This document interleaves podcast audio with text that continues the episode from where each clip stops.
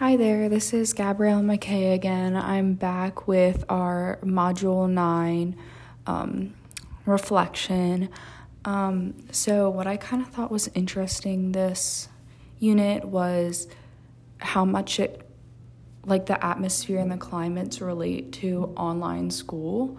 Um, I thought climate was very interesting and um, I feel like the climate of classes has altered a little bit since online school.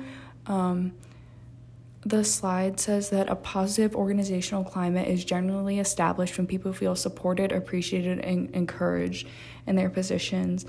And um, I'm sure I'm not the only one, and it's not every class, but I feel like in more than one class, I am not supported or appreciated or encouraged or just one or two of them.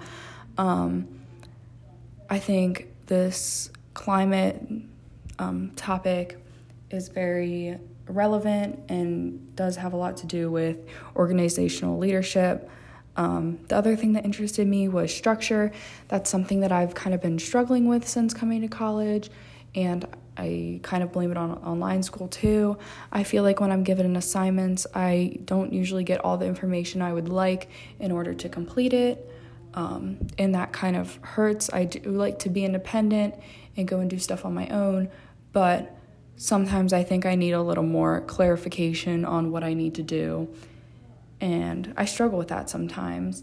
And one thing that I am curious about is um, do you think that a good leader needs to be a servant first?